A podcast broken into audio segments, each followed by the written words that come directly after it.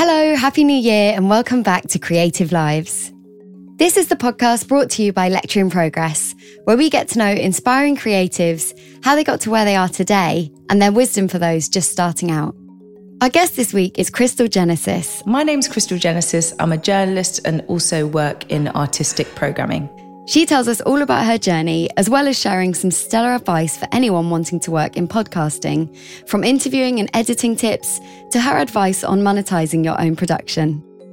With a background working at the BBC on shows like Radio 4's Today programme and Women's Hour, right through to Six Music, Crystal began to identify a real need for a new type of journalism that had more integrity, one that welcomed a much wider range of voices and perspectives made by people that weren't only from privileged backgrounds. And in 2017, she launched Stance, a globally minded arts and culture podcast, a format that gave her complete creative control over her ideas. Initially a side project, today she spends two days a week crafting in depth pieces about topics that range from decolonising yoga to the female prison experience, interviewing the likes of Me Too founder Tarana Burke, actor Riz Ahmed, or artist Juliana Huxtable. In the remaining three days, Crystal produces courses, workshops, and performance programs for young people at the South Bank Centre, encouraging new talent to realise their own potential.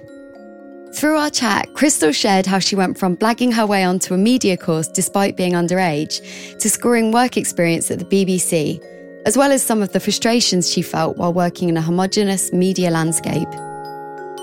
But we started by finding out what Crystal's working days can look like.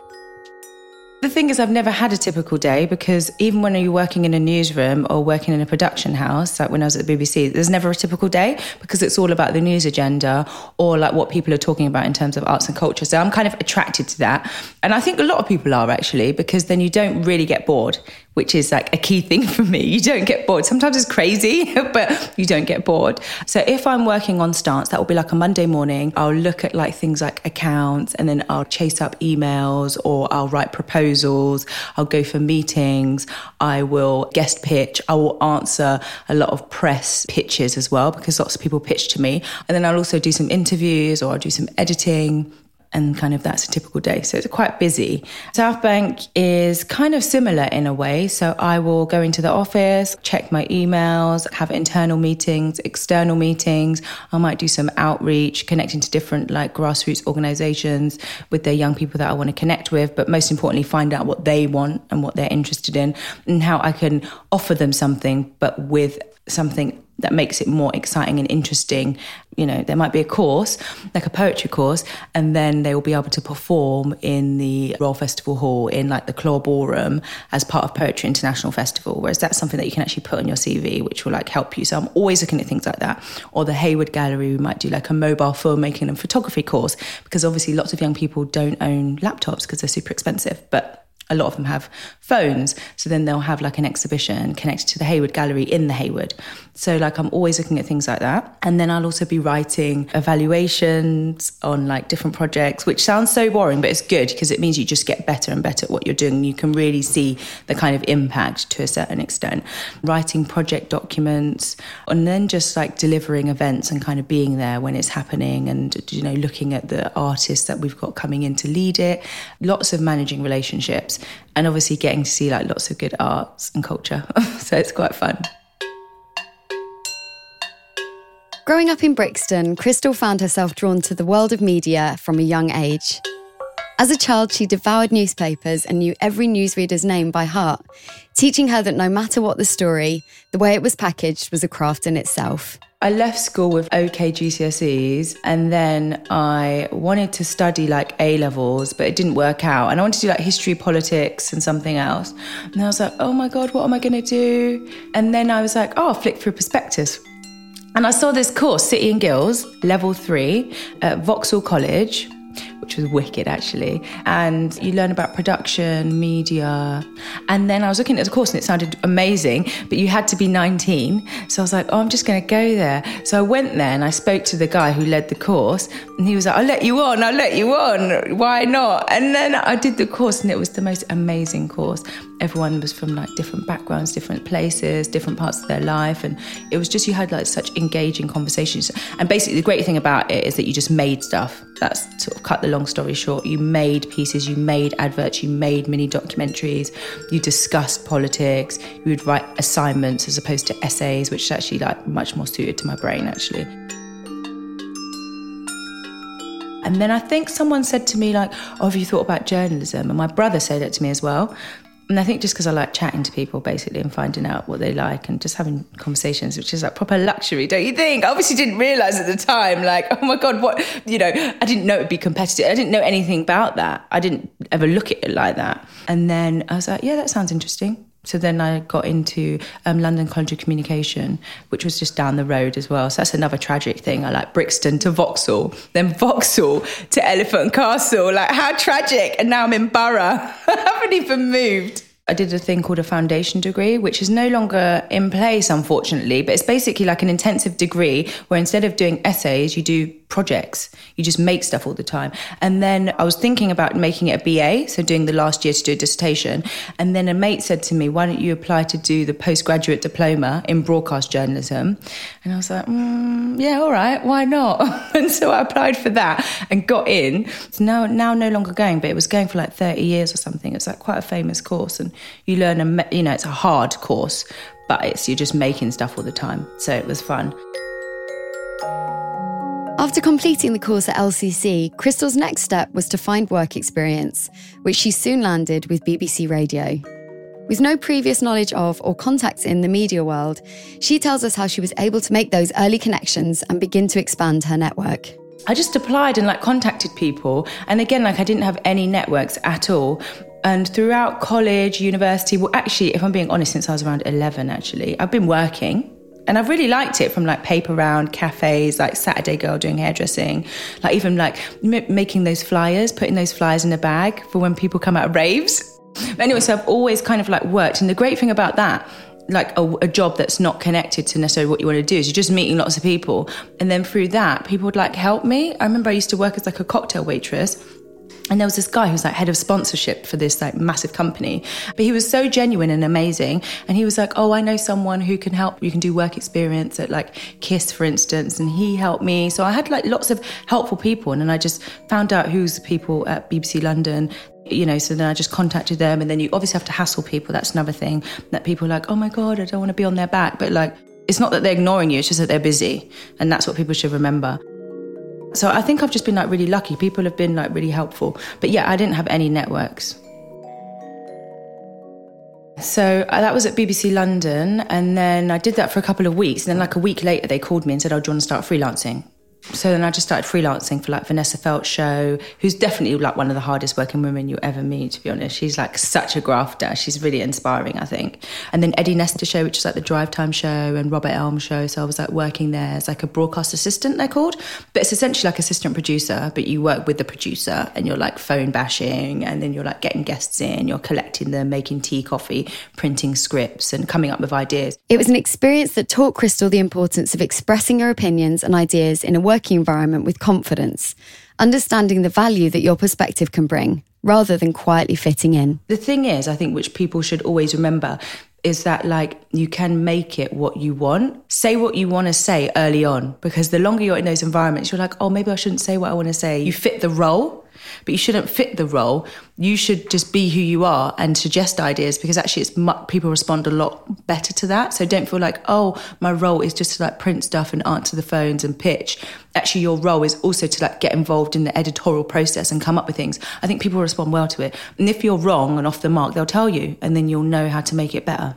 After that, I went to Six Music, and that was great working at Steve Lamacq show. Cerys Matthews when she first started out, which was really fun, and that was kind of working as a BA assistant producer role as well. And then I went and worked at Radio 4. And that's part of where I kind of regret because early on it's like quite intimidating. Like some people are like talking in Latin in the meetings. And you're like, what the hell is this person talking about? And then some people would be like, ah, and start laughing. Yeah. But I still had lots of people who like helped train me and develop me. And then I ended up doing some producer work there, which was good. And then from there, like moved around and did great things. So I suppose a little bit in, in terms of regret in that aspect because actually people need you to speak up, especially if you're the only black person in the room, for instance, or if you're the only person who's like not from the south of England. So there's lots of like nuances, but I think you should always say what you feel like you need to say if you're like informed. It was soon time to move on, prompted in part by a major life experience. I had a baby actually. I was pregnant. So also I felt I'd done enough there. So I'd been there for a bit and I'd like learned how to like write really sharp, fantastic briefs, how to get difficult interviews, how to like negotiate. So you learn lots of amazing skills there and also like editing, things like that. And then I wanted to do international stuff as well. So then I started working in the international affairs unit and also working on the international news desk desk, like commissioning, editing scripts and things like that, and also navigating and coordinating all the international news coverage, not just me with a team of people, which was like quite full on and quite hectic. You know, breaking news stories, you know, everyone's screaming at you, get this person, I want this person. And then you're like, speaking to a journalist in the field who's like really tired and you know it, it, was a crazy job but it's great you learn lots of things about organization coordination editorial knowledge and stuff. And that, I did that as a producer role. Moving roles within the BBC, Crystal got a job in Washington, D.C. as a producer for the International Affairs Desk, and both she and her husband made the move stateside. Rather than straight news, her new role involved a lot of arts and culture coverage. By the time Crystal moved back to the UK, a seed had been sown to do something different and in January 2017, she launched her own podcast, Stance, which was quickly met with loyal listeners and critical acclaim. In 2018, it won Best Arts and Culture Show and Rising Star in the Online Radio Awards, as well as being recognised by the British Podcast Awards, The Observer, The Times, and The Financial Times, to name a few. Brexit happened, and I could see how badly the coverage was not only how they were depicting people who voted leave, but also the arrogance of like Remain is going to be the way forwards. Even though there were lots of like Brexit people there, like I, people talked about afterwards that they voted Brexit actually just for the hell of it. And I've heard people say that since, which is crazy. Anyway, I was really upset by the coverage and how it was being done, and I felt like I didn't want to be part of it anymore. Although I was working in foreign news, I just didn't like the vibe. I could tell that something was changing and that I wanted to be a part of a different type of journalism that had more integrity. So I was working with a woman called Heta, who's no longer part of it actually, but she's working in uh, other exciting areas. She was in San Francisco, I was in London. I always wanted to do something transatlantic because I was in Washington and really inspired by what was going on there. And I thought it's like an interesting idea, arts, culture, current affairs. And then like within three months, it was like off the ground, monthly podcast, and then just started to get loads of people really liking it. We don't have a massive marketing budget or anything. And I still find people who are like, oh my God, I've just discovered Stance. I love it. And that's great actually. So like, I wouldn't say we're like popular popular, but I think that lots of people who are interested in arts culture, like global perspectives, learning stuff, and like interested in like nice scripted sound filled textured audio will like it. So yeah from then we just started to get like lots of reviews became a tate exchange associate started traveling and it's just kind of like grown.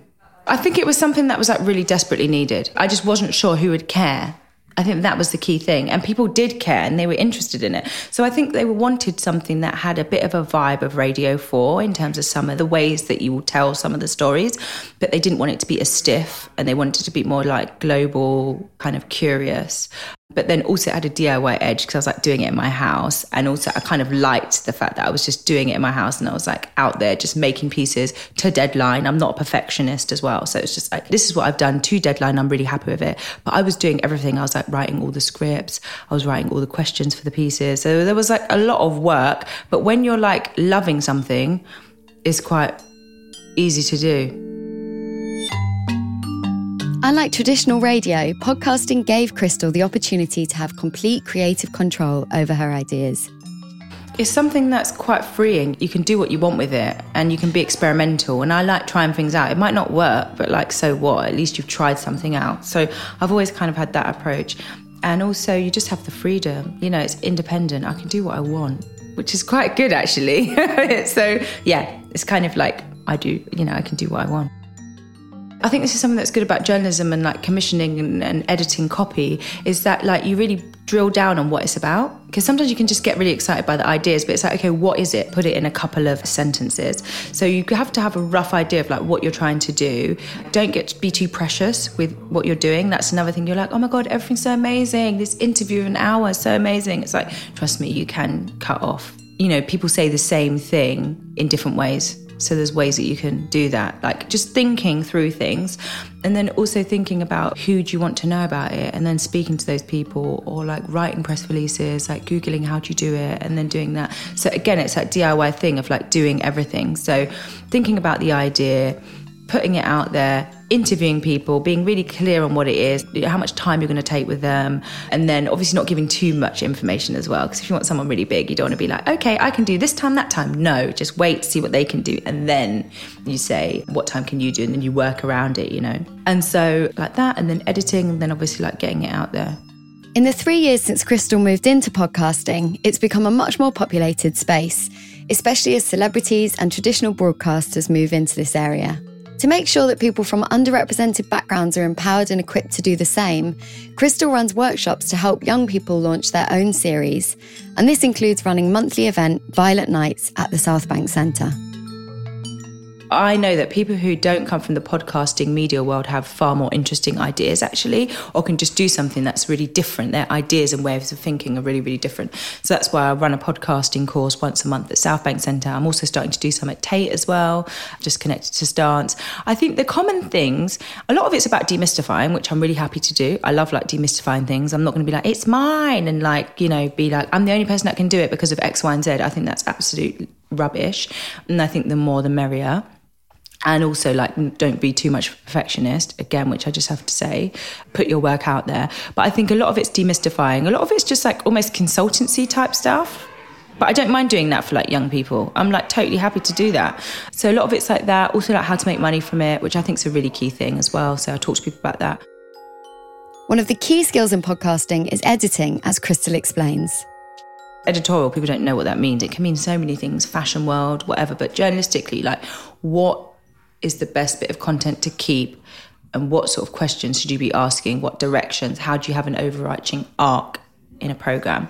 And i'm happy to talk to people about that. Not that i've like got the magic bullet or whatever but i've been working a lot in different teams and organizations so i kind of it just is about different ways of like organizing your brain. So that things like that i think there's always a thing that I was taught early days of journalism who, what, why, where, when. I think everyone should always have that in their minds. Obviously, if you're interviewing, you need to like listen instead of always focusing on your questions because then you'll miss something and the interviewer might be like, oh my God, they haven't listened to anything I said if you're just like, don't pick up on stuff. It's also like a little thing of like, if someone said something and you're like, hmm, that's interesting, ask it. Unless it's rude. But also in terms of overarching themes and like how that works obviously with Stance we have like a main bulk of the program. We have a main section which is like the topic which might be looking at recently like revolutionary mothering or coming up you know disappeared which is coming up or like queer activism you know manchester's lgbtq scene or like experimental music festival like loads of random things. And we'll think about all the different elements within that. Sometimes you want to have the same thread going through it but then you don't want it to be the same actual thing. So it's kind of subtle really. There's lots of different things that you can do but also like textures as well like how you're going to make it feel and sound different. That's from my perspective because i go out and about. And i suppose try not to do everything that everyone else is doing. Like use your brain because you are unique. So don't copy someone else completely. Obviously you can take elements from different podcasts and please take stuff from stance if you want to but like try and use your brain in the way that your brain was built and embrace that Crystal then went on to share her advice on how to go about monetizing your podcast, which could also apply to independent editorial platforms in various guises. So there's lots of different things you can do. Firstly, create like a media pack which like I didn't know what the hell that was, but it's basically a document which says I'm so amazing and this is why I am. And it's a bit cringe, but again, you have to embrace some of this stuff. As long as you like don't get high on your own supply, everything will be fine. And take it with a pinch of salt and laugh a little bit at how cringe it is. Stance podcast is blah blah blah. Um, so that's like a key thing. Create media packs. Then when you're meeting different organizations or those people that you would like to sponsor the program, you can then share it with them, which should have like audience reach, who you think your listeners are, why people should work with you, hire highlights that you've had. So that's kind of how I make money from it, but I have people supporting the podcast. Other things as well is actually a lot of the time through me. So I'll be curating stuff and then get paid for that, and then that goes into the podcast. Or I'll do like some branded content sometimes, which is always really good because you get a nice amount of money for it. So things like that really help. And again, if you've got like an interesting idea, like approach them. They'll say no, and that's fine. Just like move on. But if you get like lots and lots of listeners, you can just you can get monetize it through like different companies. But I'm personally not interested in doing that. I've been approached actually from different organisations who want us to join their networks, but I won't have as much control. It's important that stance is like presented in the right way, and also it actually hasn't necessarily worked out that will be as useful for us because actually I can make more money doing it myself. yeah. Although Stance might have started off as a side project, Crystal explains why it's this kind of self initiated work that can make all the difference to your career journey. I think it makes you more attractive to employers and people, definitely. And also, I think that's that thing about not caring as well, because it's like actually it gives you even more confidence in what you're doing. Also, you have to put work in as well. I'm sure most people work hard anyway. You have to work hard. It's a lot of grafting. It's like after work, weekends, and things. And it's obviously harder if you have children, for instance, but like it works. And if you've got support, then that's really good. But also, don't go down like a rabbit hole as well of just like fixating about one particular aspect of the project. Like, just just move away from it, work on something else, then come back to it, fresh ears, and then ask people, seek advice as well. And if you're going to seek advice from people that you don't know, don't take up too much of their time and be really clear about why you want to meet with them. The Creative Lives podcast is brought to you by Lecture in Progress, a platform helping emerging talent grow fulfilling creative careers. I'm Indy Davis, and our guest this week was Crystal Genesis. Our editor is Ivor Manley, with production support from Laura Snode. Lecture in Progress is made possible with the support of our brand partners. They include GF Smith, Google, Colophon Foundry, giffgaff, and the Paul Smith Foundation. Find out more at lectureinprogress.com. And we also love hearing from you, so do get in touch or leave us a rating. See you next week.